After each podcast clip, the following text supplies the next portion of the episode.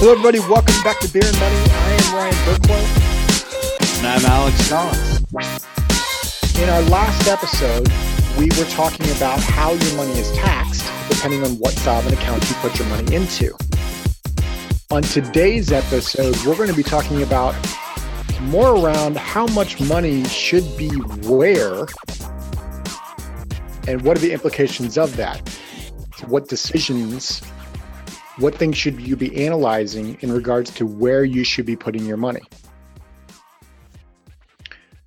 So, uh, just to kind of paint the picture here, I mean, Alex and I normally, when we sit down with cl- our clients, a big bulk of our clients' money when they first sit down with us is really sitting in one type of vehicle. And it's sitting in that tax deferred traditional 401k vehicle. It's what everyone's been taught to do. It's some of the the first advice that people get is max your 401k or max your employer contribution inside your 401k. And we're going to throw out three main pieces to have you consider maybe that's not where all of your money should be when you get to retirement. And the first the first point that we're going to get to here is how many different buckets of money do we have and how many years of work do we have? Right. If if you're in your mid 30s or even in your 40s, you're going to have somewhere between 20, 30 plus years of working left. So oftentimes we've got people that have their emergency fund, their savings account, and then they have their 401k. There's their two buckets of money. Right. They've got their extreme short term and their extreme long term handled. And we always ask people, okay, so in a 20 or 30 plus year time horizon, would anything come up that you might need extra money for? No, Ryan, I have my entire financial future planned down to the second. And right. penny. It it most people actually laugh at us like, well, a ton of things, right? We might be buying a new house, we might be having a child, we might be putting a new roof on the house, we might be sending our kid to college, we might be moving to a different state. We might be, I mean, we might buy a vacation property. We might that we might invest in our company. There there are so many different things that occur in life, right? So we always suggest making sure that we have at least a midterm bucket of money as well. That way we've got a, third bucket of money that A is liquid because if most of our money is tied in a retirement account, it's not that liquid. You're going to pay taxes mo- if it's in a traditional 401k and you're going to pay a penalty if you're below the age of 59 and a half. And yes, you might be able to borrow from it, but there's severe limitations, and that it's just not a very great liquid bucket of money. So let's have that midterm bucket. So, uh, you know, Alex, I'm sure most people are wondering, okay, what would classify or what, what would count as a midterm bucket? I mean, there's really two two main vehicles that fit into this midterm bucket. Uh, one is a brokerage account, uh, meaning it's a, a non-qualified, non-tax qualified investment account, uh, and this could have anything from individual stocks to individual bonds to mutual funds, ETFs, your company stock. Uh, I mean, the vehicles that are inside it are uh, it, we're open. The- the- There's no one particular vehicle that that we would say you should own or you must have. Um, and it really depends on like that midterm bucket spans a long period of time. It depends on what you're trying to tackle as far as how those dollars should be invested. The the other vehicle that typically fits into there is permanent life insurance and the cash value that builds up inside of it. Now, any discussion around life insurance, it has to be an insurance-based product first. There's a reason why we we own life insurance. But once we do, now let's talk about what are the other things it can do for us and why might we want to have other assets. Um, other examples of vehicles that fit into here would be like uh, home ownership, uh, a second home, a rental property, uh, other things of that nature that that fits. Those vehicles typically aren't very liquid. Um, now we can put like a home equity line of credit on it and things of that nature. So there's ways to increase the liquidity, uh, but those those vehicles aren't necessarily liquid in and of themselves. Doesn't say that they're doesn't mean that they're bad vehicles to to own. We absolutely love the concept of owning real estate as part of a balanced portfolio. Just don't own it for liquidity purposes. So the reason number one in terms of thinking about where you're putting your money, make sure you've got three different buckets of money and not just we'll say two, but really for the most part it's one and it's all sitting in that retirement account that's tax deferred and you can't touch your age 59 and a half. So let, let's go to point two. And this is really when we're putting money in these different buckets, most people are not really considering what are the tax implications when they go to pull the money out. Like they're not preparing really for the future use of that money. They're really looking at it from the standpoint of how will I be taxed today? A hundred percent, Ryan. And this is one of the conversations we have a lot with people of them wanting the deduction today and not realizing that that's going to make it taxable for them in the future. And so, really, in order to have this conversation, there's really a couple other things we need to pack into it. One, what do we expect our income to be? Now, in the future, close to retirement, for, for most of our clients, their maximum earning years are in their 50s and maybe even into their 60s towards the end of their career. And like, who knows what tax brackets are going to do in the future, right? The one thing that we do know is that if nothing changes, which inevitably something will, but if nothing changes, the Trump era tax cuts are set to sunset in 2025 and our taxes will go up. They will go back to where they were prior to Trump. And the, the likelihood of that not occurring is fairly small. Uh, I mean, we don't know exactly what they're going to. My guess is that there's going to be some amount of legislation passed that that will change it. I mean, who knows exactly what it's going to go to? From everybody that I've talked to, the expectation is is that taxes are going up in the future.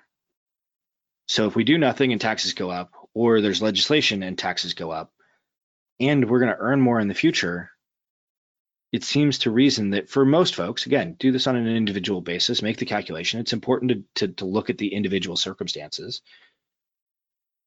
However, the younger we are, the lower our income is today, the more advantageous looking at Roth and capital gains tax structures are compared to creating a bigger and bigger and bigger tax shadow down the road when we get to retirement.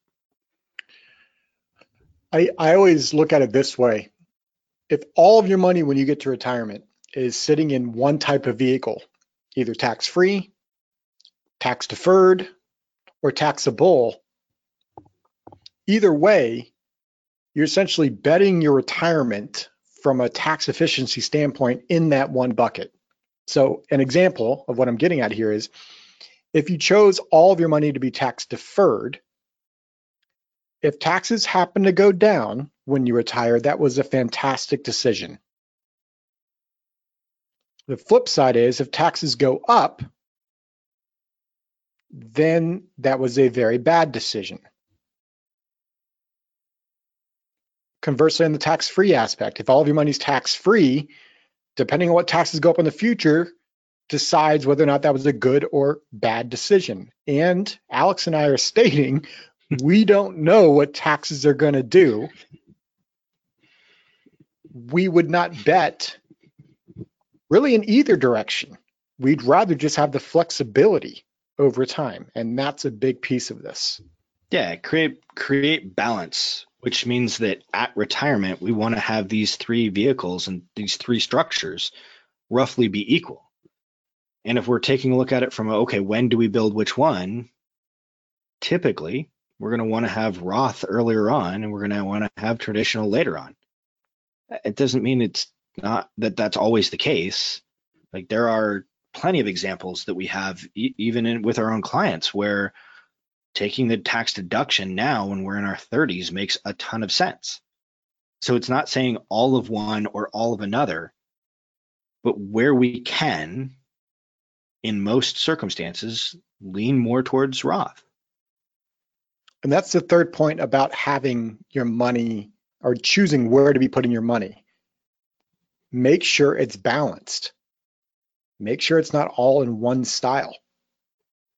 Now, we're not telling you to have 30 different buckets. That would be hard to manage, right? So don't take this For to the sure. extreme. I'm imagining like a like a mini Alex Collins on the other line right now.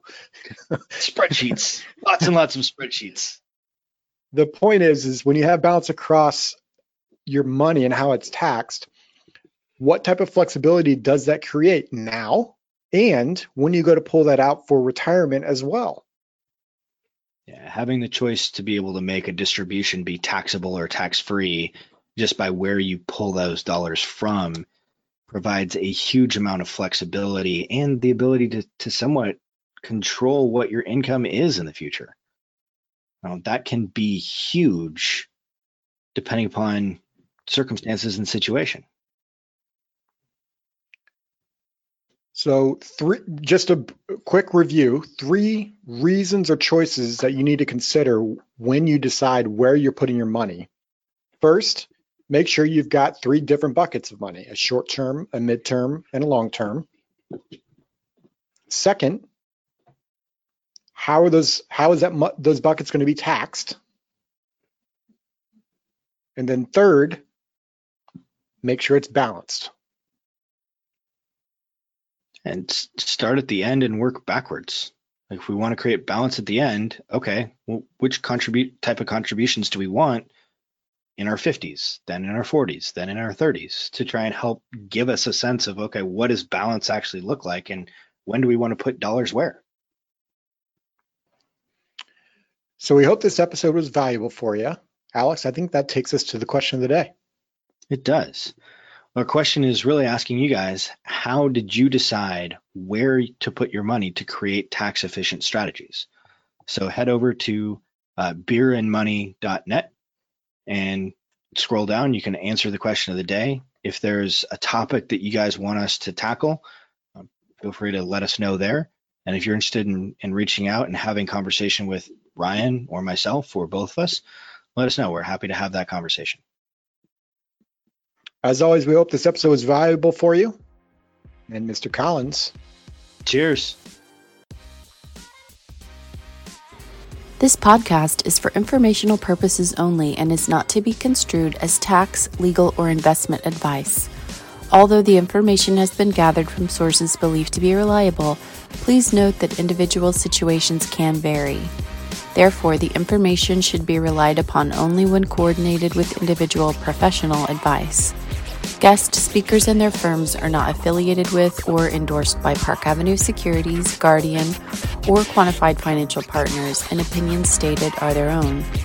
Guardian, its subsidiaries, agents, and employees do not provide tax, legal, or accounting advice. Consult your tax, legal, or accounting professional regarding your individual situation. All investments and investment strategies contain risk and may lose value. Ryan and Alex are registered representatives and financial advisors of Park Avenue Securities, LLC. OSJ 333 North Indian Hill Boulevard, Claremont, California 91711. 909 399 1100. Securities products and advisory services offered through Park Avenue Securities, member FINRA, SIPC. Financial representatives of the Guardian Life Insurance uh, Company of America, Guardian, New York, New York. Park Avenue Securities is a wholly owned subsidiary of Guardian. Quantified Financial Partners is not an affiliate or subsidiary of Park Avenue Securities or Guardian. Ryan Burklow, AR Insurance License Number 153-19412. CA Insurance License Number 0K24924. Alexander Collins, AR Insurance License Number 7264699. CA Insurance License Number 0H24806. Number 2021 116257. Expiration February 2023.